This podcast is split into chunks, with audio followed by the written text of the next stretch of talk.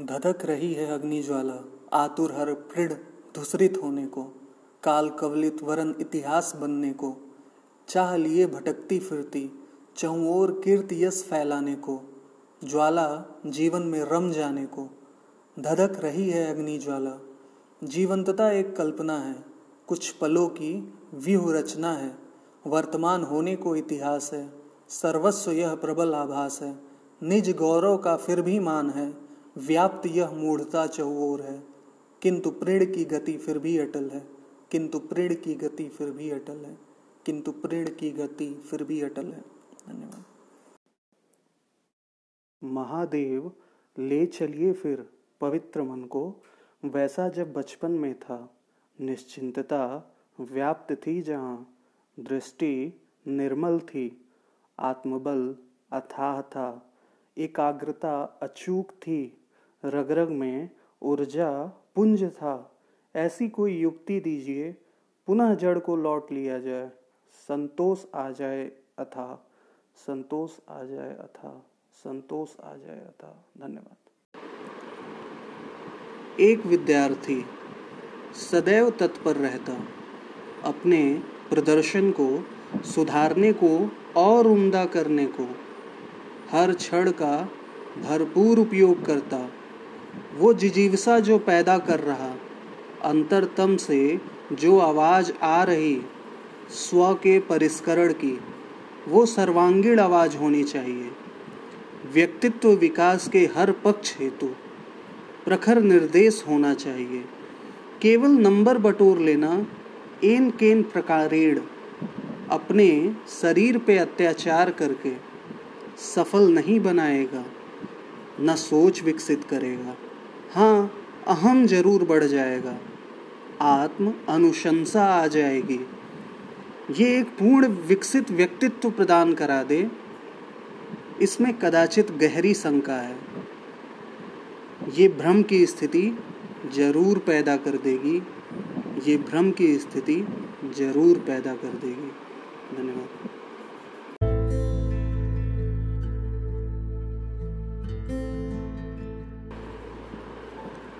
दीपक की रोशनी दूर से दिख जाती है। घने अंधकार में दीपक विश्वास का प्रतीक है। लक्ष्य यही है, दीपक बनना। तिमिर से लड़ने को एक योद्धा बनना। निरंतर चलना होगा, स्वयं को पहचानना होगा। धैर्य धारण करके अपने कदमों की दिशाओं पे केंद्रित रहना होगा, केंद्रित रहना होगा। केंद्रित रहना होगा। धन्यवाद।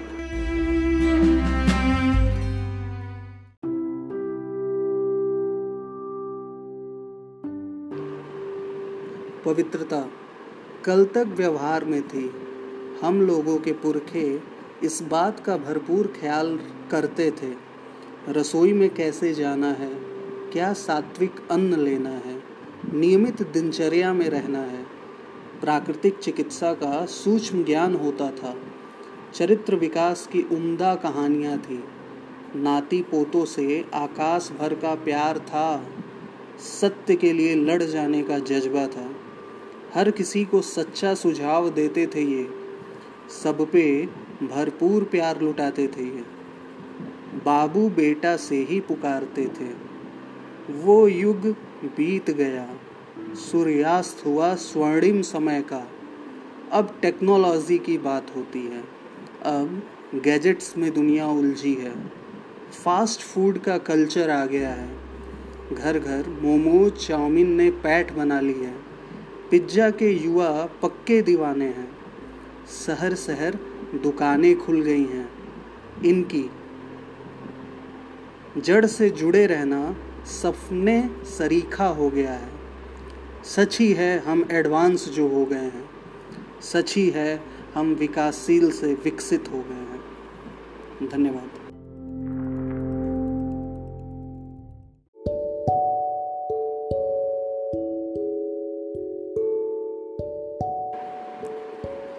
बाहरी निर्माण, बाहरी चकाचौध, विकास बाहर का, प्रायः दिख जाता आँखों को यही स्पष्ट दिखता कितना किसके पास है, कितना कौन कमा रहा, कितनी संपत्ति बनाई है, किंतु आत्मिक किंतु आत्मिक प्रगति, मन की सुंदरता, निश्चलता स्वभाव की, निष्कपटता अंतरतम की, इनका मूल्य कम आका जाता। ऐसे लोग समाज के छठे वर्ग होते, प्रगतिशील वर्ग इन्हें निम्न नज़र से देखता। किंतु दुनिया जो स्थिर है, आज भी जीवन चल रहा है। सुकून जो व्याप्त है थोड़ा भी, वो इनके ही बदौलत है। महापुरुषों ने सर्वश्रेष्ठ बनने के हेतु भी इन्हीं गुणों के आत्मसात होने को बताया है। निम्न स्तरीय व्यक्तित्व केवल टांग खींचने में लगे रहते हैं। मन उनका परदोष देखने में रहता है। धन्यवाद।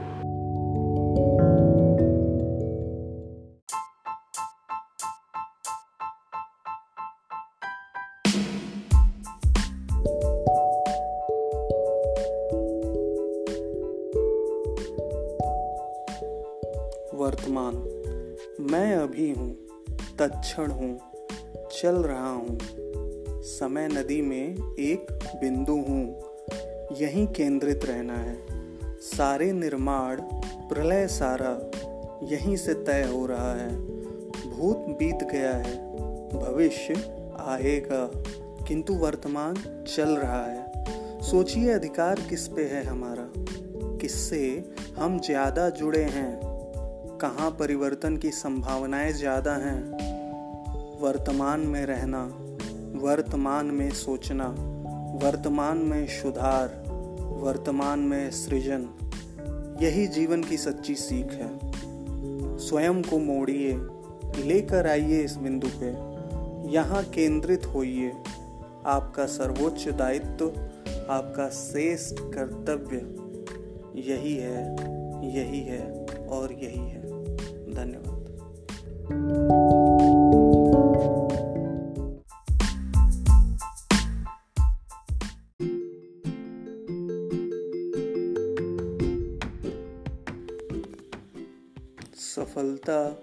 असफलता। दो धुरी हैं युवा जीवन के। सर्वोच्च भावनात्मक युद्ध है। कांटे की लड़ाई है। क्या यही जीवन है? क्या यही सर्वस्व है? मुझे तो नहीं लगता। जीवन मरण की लड़ाई नहीं है ये। थोड़ा जीवन को जिए, इसकी सुंदरता को समझें। दो पल ठहरें। आत्मविवेचन करें शांत हो जाएँ, थोड़ा धैर्य धरें।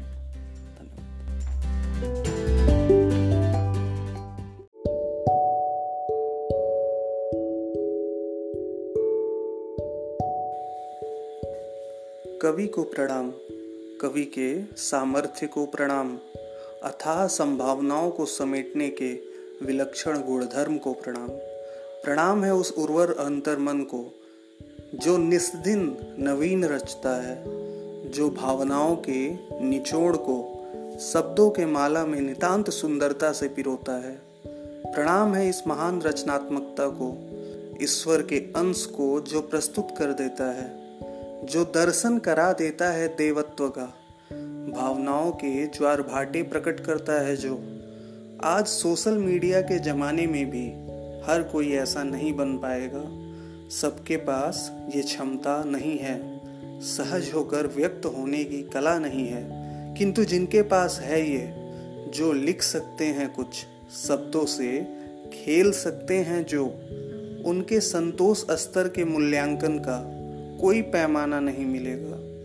जब वो कुछ मन का लिख देते हैं, जब वो स्वयं को प्रकट कर देते हैं, शब्दों के रंगों से रंग लेकर काव्य रूपी सर्वोत्तम अदृश्य की रचना करते हैं। धन्यवाद।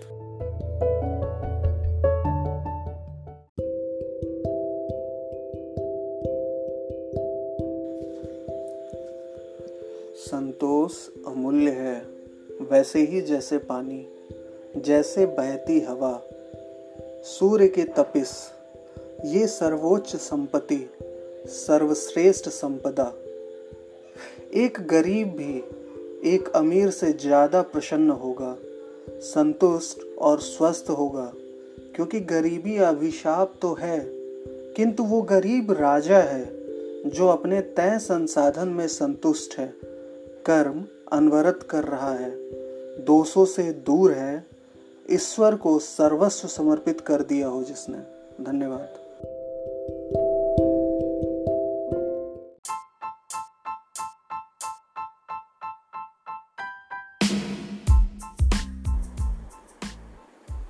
किन बाधाओं से घिरा पड़ा है? किन कष्टों से जकड़ा हुआ है? तेरे राह में कैसे बिछ गए कांटे? तू अचानक निर्बल कैसे हो गया है? तूने कितने परिवर्तन अपने आँखों से देखे हैं? कितनी सभ्यताओं से गुजरता रहा है? तुझ में कितनी प्रबल संभावना है? तू क्यों हिम्मत हार रहा है? तेरे मार्गदर्शन को ईश्वर हैं खड़े। प्रकृति है तुझको हर वक्त घेरे। तू अविचल है, तू निर्विकार है। तेरी क्षमताओं की है अपार संभावना। रे, तू भटका हुआ देवता ही है। तेरे में है अगाध संभावना। मत देख इन राह के छोटे कष्टों को। तेरा तो है अहिर्निस निर्माण से वास्ता। अहिर्निस निर्माण से वास्ता। अहिर्निस निर्माण से वास्ता। धन्यवाद।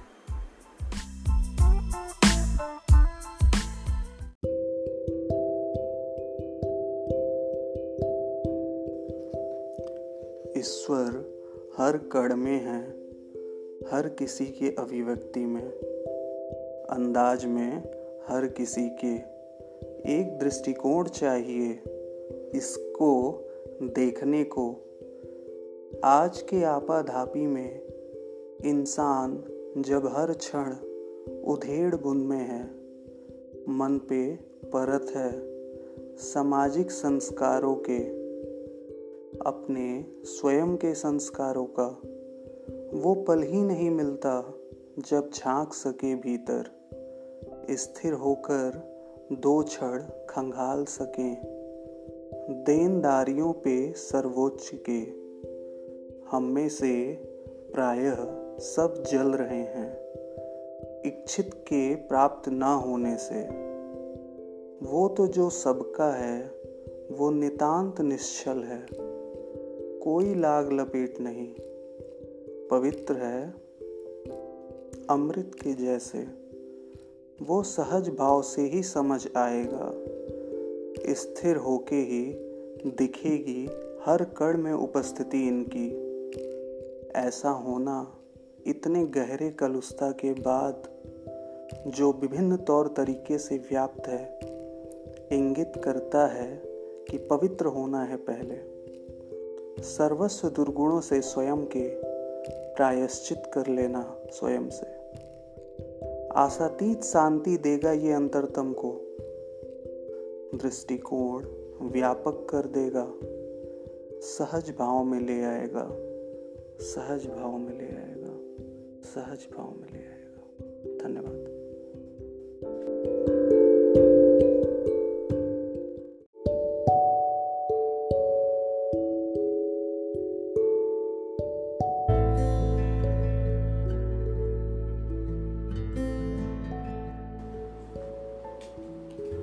नमस्कार दोस्तों।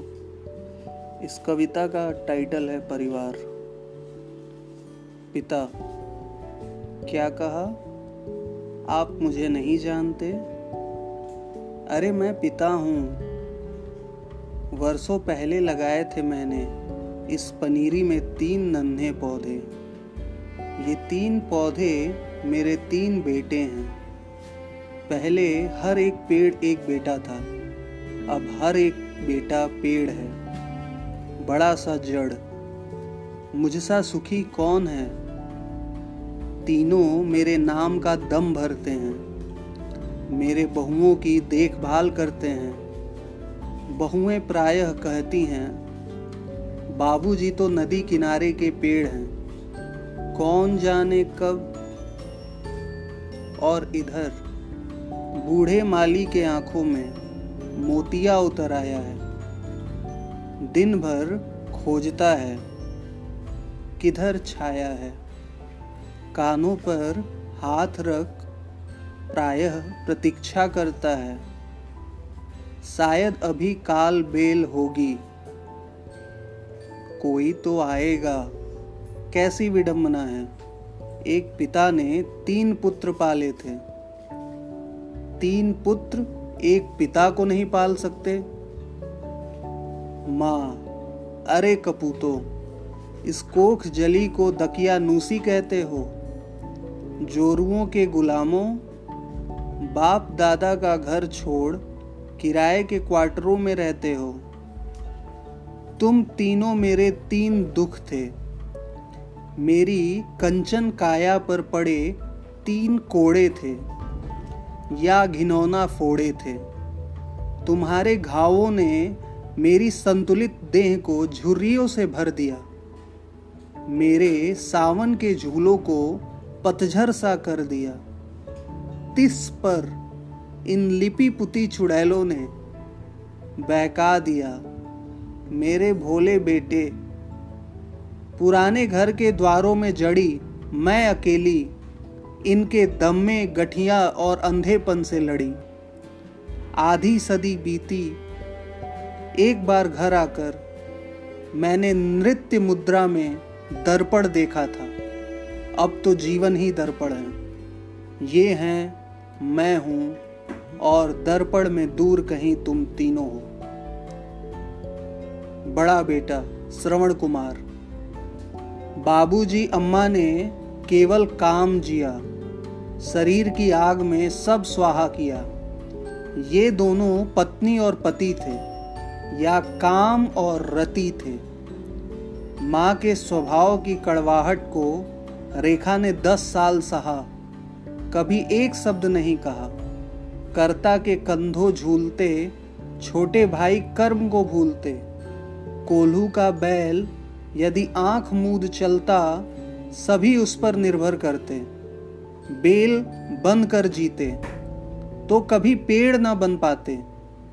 पुराने घर की परछत्तियों पर चमगादड़ों से उल्टे लटके और दिन को रात महसूस करवाते। उस त्रिशंकु युग को जीने की निस्बत टूटना कहीं बेहतर था।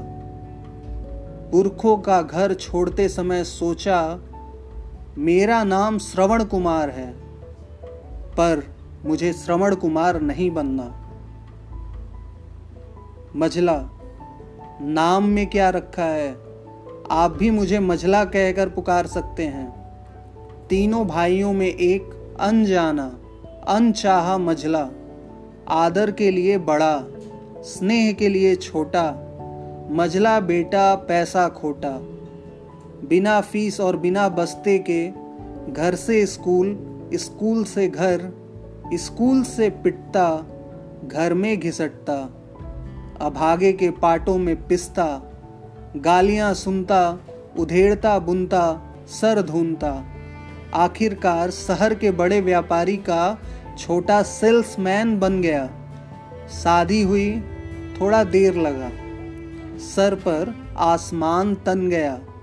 पर पलक झपकते ही डेढ़ कमरे का दर, घर और पुराने दरवाजे पत्नी और दो बच्चों बच्चों से भर गए।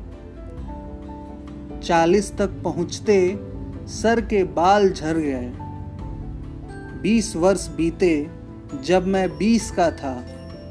शायद वह एक युग पहले की बात है। अब तो रात है, सुबह है और फिर रात है। छोटा विनोद, देखिए। मेरी जोकर नुमा शकल देखकर हंसीएगा नहीं। मैं विनोद हूँ, बप्पा का नलायक छोटा बेटा। किसी तरह घिसट कर कॉलेज पहुँचा तो एक दिन एक सहपाठिन को चिट्ठी लिख बैठा। लड़की मुस्कुराई, पर अगला दिन आया। हाकी उठाए उसका भाई, हुई धुनाई, पहुँचा घर तो श्रवण भैया के सामने पेश किया गया। एक थी धुनाई, एक थी पिटाई। रात जब आई, मैं भाग खड़ा हुआ। छोड़ा ऊना, पहुँचा पूना। छोटा मोटा व्यापार किया। कुछ कमाया, कुछ खाया, कुछ बचाया। एक पारसी लड़की से शादी की। हुआ एक नन्हा बच्चा। धीरे धीरे कपड़ों, कर्जों, फीसों का चक्रव्यूह तोड़ा। थोड़ा बहुत पैसा जोड़ा और आज पंद्रह दिन के लिए बिना चिट्ठी दिए घर जा रहा हूँ। आप मित्र हैं, इसलिए बता रहा हूँ। ऊना पहुँचकर माँ को सरप्राइज़ दूँगा। अचानक काल बेल बजाऊँगा और माँ के सामने उसकी छोटी बहू को पेश कर कहूँगा, जी भर गालियाँ दे लो माँ, जी भर गालियाँ दे लो माँ।